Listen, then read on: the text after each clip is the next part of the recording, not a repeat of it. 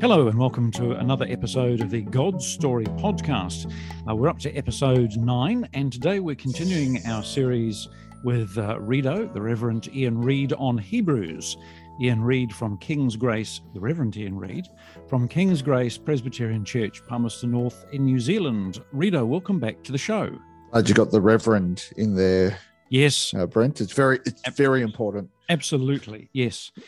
Ian, we've been considering Jesus our great high priest. What have we learned so far uh, from the writer of Hebrews about how Jesus fulfills the role of the high priest? Well, what he does is he he does what any good high priest does, or any priest does, is that he uh, he, he enters before God and offers atonement for sin. But the difference is that unlike a, an earthly high priest, uh, Jesus is able to enter the uh, before God's throne and offer Himself as that sacrifice uh, for sins once and for all. We're going to come on today to talk about one of the most controversial parts of Scripture, I suppose.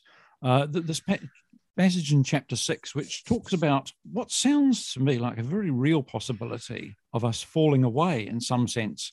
But in what sense are we, are we in danger of falling away from Jesus? In the end of four, five and uh, chapter six uh, a kind of an aside, but they're also a warning, aren't they, that, of the possibility of falling away. And when we kind of get into chapter six, I think I'll kind of go on a little bit more about what that means. But I personally, uh, I'll say that if Jesus intends to take us all the way in, he has taken us all the way in, there is absolutely nothing to worry about. But at the same time, this is not a hypothetical warning. Uh, he's kind of just saying, hey, you need to you need to go all the way in and you need to continue in your faith.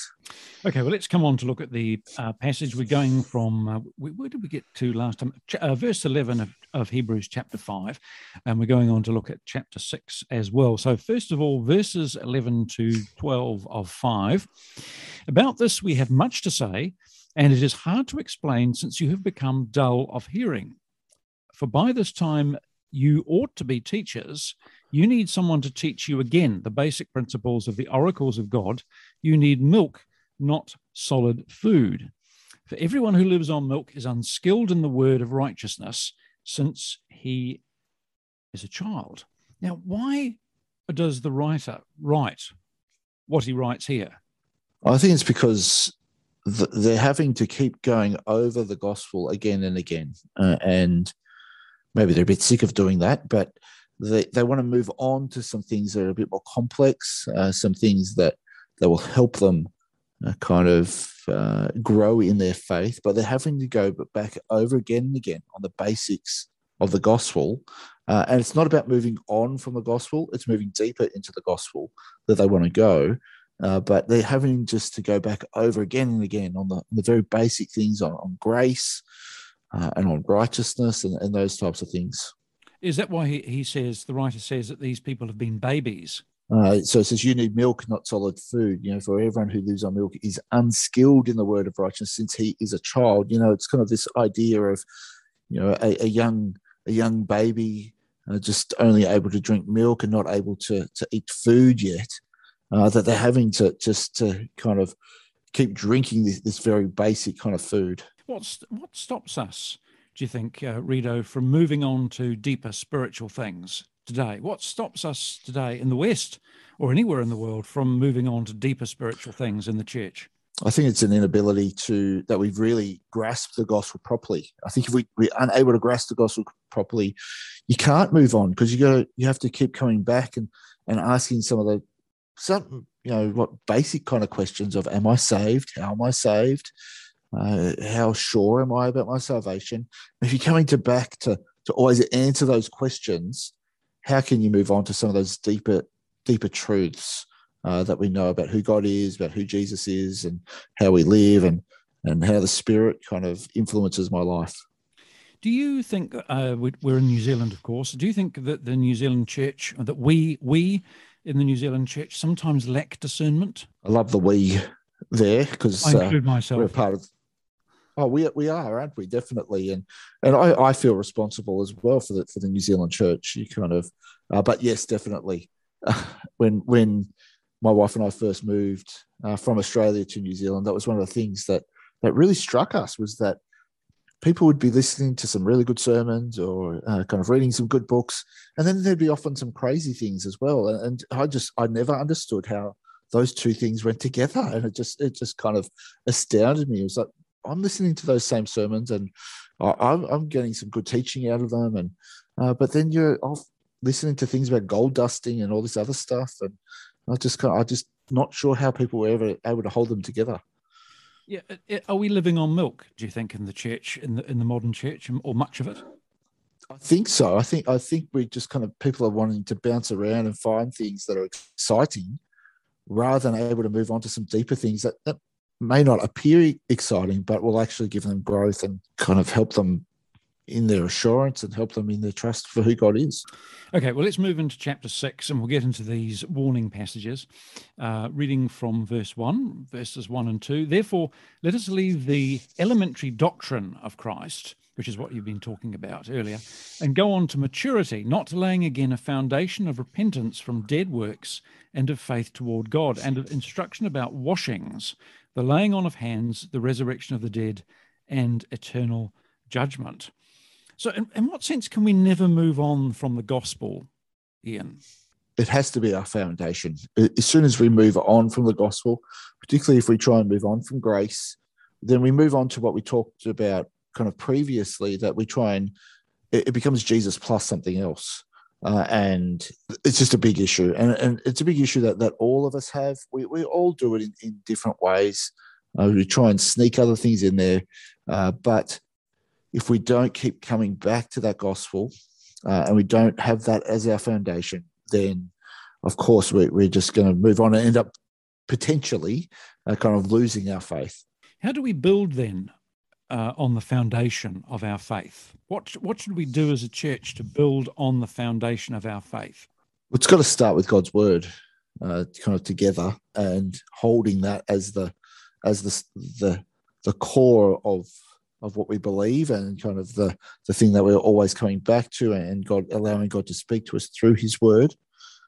Uh, but it's it's more than that as well. That as a community you you live that out. You you're not afraid of talking about some hard things, of looking at some some hard doctrines. Uh, but if we're not afraid of those things and we kind of do them, we'll, actually find that they're, rich things that they, that they will grow us, that they will build uh, not only us as a community, but they as individuals as well. They'll build our faith. If there is a pastor or a, a church leader listening to this who thinks, yeah, I wonder how I do this. How do I build on a foundation? How do I actually preach the gospel? How do I teach it to people? What would your advice be? The Bible. I know that sounds a bit a bit silly, doesn't it? Uh, but one of the things that I hope uh, as our community kind of as we worship together that whenever whenever we gather we always have a bible open at some point and we're allowing god to speak to us through it. Now that doesn't mean that we're always going to get 100% right. Uh, it doesn't mean that we're always uh, kind kind of going to going to you know do it in everything that we do. Uh, but we want to try and open the bible as much as we can because we believe that's where god speaks uh, even in our evangelism, that that has to be the source of our evangelism is Bibles open, allowing God to speak to people. Okay, well, let's come on to the uh, verses which we've already hinted at, the controversial ones, uh, reading from verse 3 to 8 of chapter 6. And this we will do if God permits, for it is impossible in the case of those who have once been enlightened, who have tasted the heavenly gift and have shared in the Holy Spirit, and have tasted the goodness of the Word of God and the powers of the age to come, and then have fallen away, to restore them again to repentance, since they are crucifying once again the Son of God to their own harm and holding him up to contempt. For land that has drunk the rain that often falls on it and produces a crop useful to those for whose sake it is cultivated receives a blessing from God. But if it bears thorns and thistles, it is worthless and near to being cursed, and its end is to be burned. Okay, well, why have these verses caused so much angst? It's a warning kind of passage, isn't it? Uh, but they, they have caused lots of angst. And this was actually uh, Hebrews the, as a book, people were unsure whether they should include it in the canon uh, because of this passage. And it was just kind of, it caused lots of people some trouble. Uh, but in the early church, after it had been included, uh, people thought, well, if I sin after I've become a Christian, well, then that, that's going to be a big problem uh, because this passage clearly says I've fallen away, uh, and that means I'm I'm no longer a Christian. And so people would wait; they would hold off their baptism uh, just till just before they died uh, to kind of, and then they'd be baptized because that was their cleansing, you know, kind of moment uh, just before they died, and then they they uh, you know to make sure that they didn't sin in, in kind of in between then.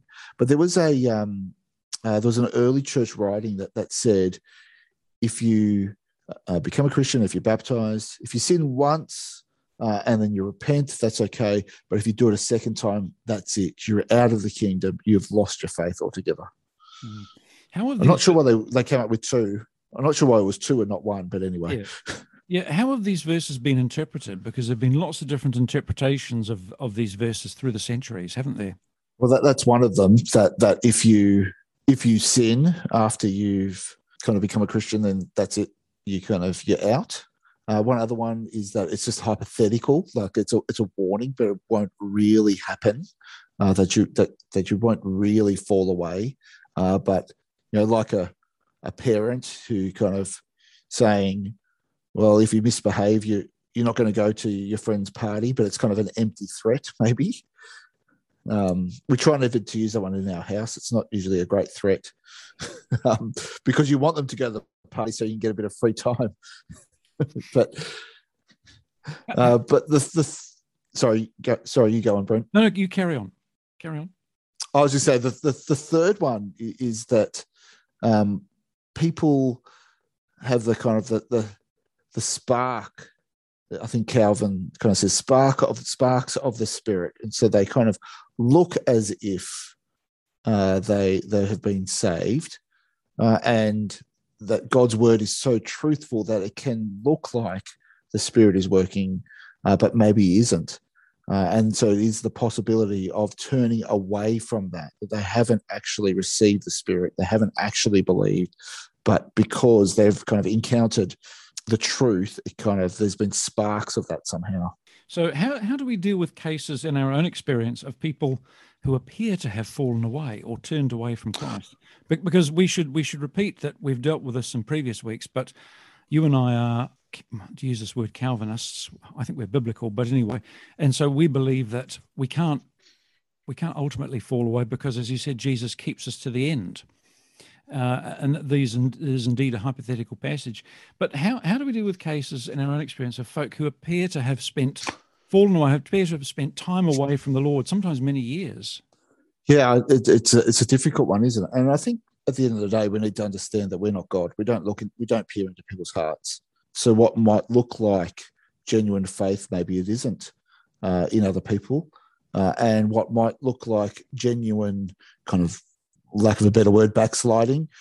It, it maybe it's it's just a, a period in the wilderness that people need to go through before they come back and, and kind of their, their faith is is reignited. Not not in a sense that they had fallen away, but in a sense of the, that there need to be a, a rediscovery, maybe somehow. It, it's it's a difficult one, isn't it? Because our theology and our practice needs to match up. But the big thing is that we can't really do that because we're not God. We can't peer into people's hearts and kind of work that out uh, where people are really at. Okay, so how then does this passage stand as a warning for us? Well, I think the issue for them it, it kind of stems back to, to what's being said right at the beginning uh, that they what I think the author is worried about is that if we're having to go over the gospel again and again and again, is that maybe you're not believing and i think that's the issue is and that's why the warning is there is it's not really a warning about uh, for people who are solid in their faith who've uh, you know they have assurance and suddenly something happens and they and they run away i don't think it's i don't think it's necessarily about that i think the context is uh, these people that they're trying to work out who jesus is uh, and they're, they're kind of having to go over the gospel again and again. And maybe that's a sign uh, that they haven't gone all the way in yet. They haven't believed yet. And so it's a warning to say, do that, go all the way in. Jesus is good enough. Jesus will take you all the way there. Coming on to verses 9 to 12 of 6. Though we speak in this way, yet in your case, beloved, we feel sure of better things, things that belong to salvation. For God is not unjust so as to overlook your work and the love that you have shown for his name in serving the saints, as you still do. And we desire each one of you to show the same earnestness, to have the full assurance of hope until the end, so that you may not be sluggish, but imitators of those who through faith and patience inherit the promises. Now, how does the writer here challenge the Hebrews to, or, or, but also comfort them in these verses? How does he challenge them and then comfort them? That's what you kind of get here in, in 9 to 12, isn't it? Is the comfort again. It's, it's kind of, I'm speaking harshly to stir you up. You know, I want, I want good things for you. I, I want what's best for you. I'm going to stir you up with some harsh words, uh, but only so that you can receive the good things. And that, that's what we kind of we need to, to read the whole thing in the con, in context. If we don't do that, then we do end up we could, can end up with some bad theology. But if we read the whole thing uh, in context, what do we see? We see God wants good things for you. God will not overlook your work. He won't overlook your love for Him, and you know the, you can have assurance uh, and hope that that He will take you all the way there. Okay, well, then how do verses 13 to 18 speak of Abraham? Do you want me to read it? It's quite yes. a large chunk. Yeah, do that. Okay. For when God made a promise to Abraham, since he had no one greater by whom to swear, he swore by himself, saying, Surely I will bless you and multiply you. And thus Abraham, having patiently waited, obtained the promise. For people swear by something greater than themselves, and in all their disputes, an oath is final for confirmation. So when God desired to show more convincingly to the heirs of the promise the unchangeable character of his purpose, he guaranteed it with an oath, so that by two unchangeable things in which it is impossible for God to lie, we who have fled for refuge might have strong encouragement to hold fast to the hope set before us. Now, how is the promise of Abra- to Abraham related to us then in this passage? Well, it's about the patience, isn't it? That, you know, Abraham was given these promises way back in Genesis 12, and then they kind of keep repeating themselves. And those promises were that that he would uh, have many descendants, that he would receive land, and that he would be uh, that he would be blessed, and he would be a blessing to the whole world. Uh, and it's about patience there. But in verse 15, and thus Abraham, having patiently waited, obtained the promise. Now, when you read the story, Abraham's not the most patient person on earth, is he? No, uh, he didn't wait patiently, did he? That was the whole problem. He's not the most trustworthy person either at points, but it's it's kind of the point. You know, when you read the story, it is kind of the point is that God is trustworthy, and Abraham, he's all right. He's not a you know kind of he's like you and I. He's pretty good. He's probably better than you and I. Well, he's probably better than me. I can't speak for you, Brent, but he doesn't wait patiently all the time, though. Mm. Uh, but the point is God's faithfulness to Abraham. That that God, it says there that He promises with two things that, that the two things are an oath and a covenant. Uh, and so those two things are, are quite important that God's kind of promises these things and they are certain that they're going to happen. Let's finish off chapter uh, 6 with these 19 and 20. We have this as a sure and steadfast anchor of the soul, a hope that enters into the inner place behind the curtain, where Jesus has gone as a forerunner on our behalf. We're back to the tabernacle and the temple again, aren't we? having become a high priest forever after the order of Melchizedek. So, how does our hope follow Jesus into the sanctuary then? Yeah, so it's it's this kind of the idea again of faithfulness, isn't it? That it is God's faithfulness to us, not our faithfulness to Him. Uh, and let me just read there 19 again. We have this as a sure and steadfast anchor of the soul, hope that enters into the inner place behind the curtain, that Jesus is the one that was able to go there. Uh, and if he is our advocate, if he's if he is our high priest, uh, then we're able to go with him. And this is the, the kind of the beauty of what Jesus is able to do. He advocates for us, he intercedes for us, he's our mediator. I mean, you could just keep throwing words at what he does. Uh, but because of that, because he has actually done it, we can go within him. It's a place that we can't go no one's allowed to go. That the, the, idea of the, the tabernacle or the, the inner place behind the curtain being the holy of holies in the temple, no one's allowed in there except for the high priest, and only once a year. And they used to they tied a rope to his, his leg in case that if he got if he got it wrong, you know, the sacrifices weren't sufficient or whatever, they could drag him out because if anyone else went in there, they'd be they would die. Uh, and then they on his uh, on his garments, they, they had little bells uh, to make sure that when he they could hear him when he was moving around uh, to make sure that he was still alive. That's how holy this place is. That even the high priest, after he's offered all these sacrifices, he goes in there and um, they're even not sure. Imagine being that, that the high priest once a year going in there. You're literally risking your life every year when you go in there. Uh, and then we're told that we can enter in there kind of freely. It's kind of it's ridiculous, isn't it? Yes, it's mind blowing. Um, and to a Jewish audience, must have been completely mind blowing at the time. So, summing it all up, then coming to the end of it, Rito, how does Hebrews teach us that we are secure in Christ and that we don't get saved by our works? How does it teach us that we're secure in Christ and we don't get saved by our works? We do have, I mean, it is a difficult passage, isn't it, this one? Uh, and it, it, has caused a lot of trouble uh, throughout history. And kind of us, or particularly me sitting in Palmerston North, uh, kind of a few thousand years later, I'm not going to add much to the discussion. but what I do know in kind of what we're being told here is that this, what we're seeing in 19 and 20, this is what God hopes for us. Uh, this is what we're being encouraged to kind of see, encouraged to kind of um, take hold of, really, is that we are able to enter into the inner place before God's throne of grace, which uh, we, we encountered it last week, uh, that throne of grace. You know, we can go to God Himself uh, without worry. We can go boldly. It's kind of an amazing thing that that that we that this has been offered to us, and we can do it without being scared of God. Mm. Rito, Reverend Ian Reid of King's Grace Presbyterian Church, Palmerston North in New Zealand, thank you so much for your time.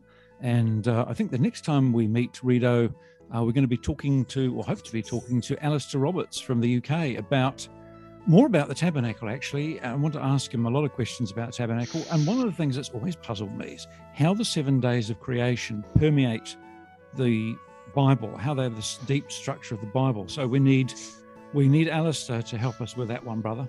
Well, he's the expert on that, so I look he's forward to that too. Yeah. All right, then. Thanks so much. We hope you've enjoyed this episode of the God Story podcast. To ensure you never miss an episode, please subscribe. And if you're enjoying the podcast, please take a moment to give us a rating and leave a review. This will help more people discover God's story for themselves. If you'd like to get in touch or learn more, please visit godstorypodcast.com. We'd love to hear from you. That's godstorypodcast.com.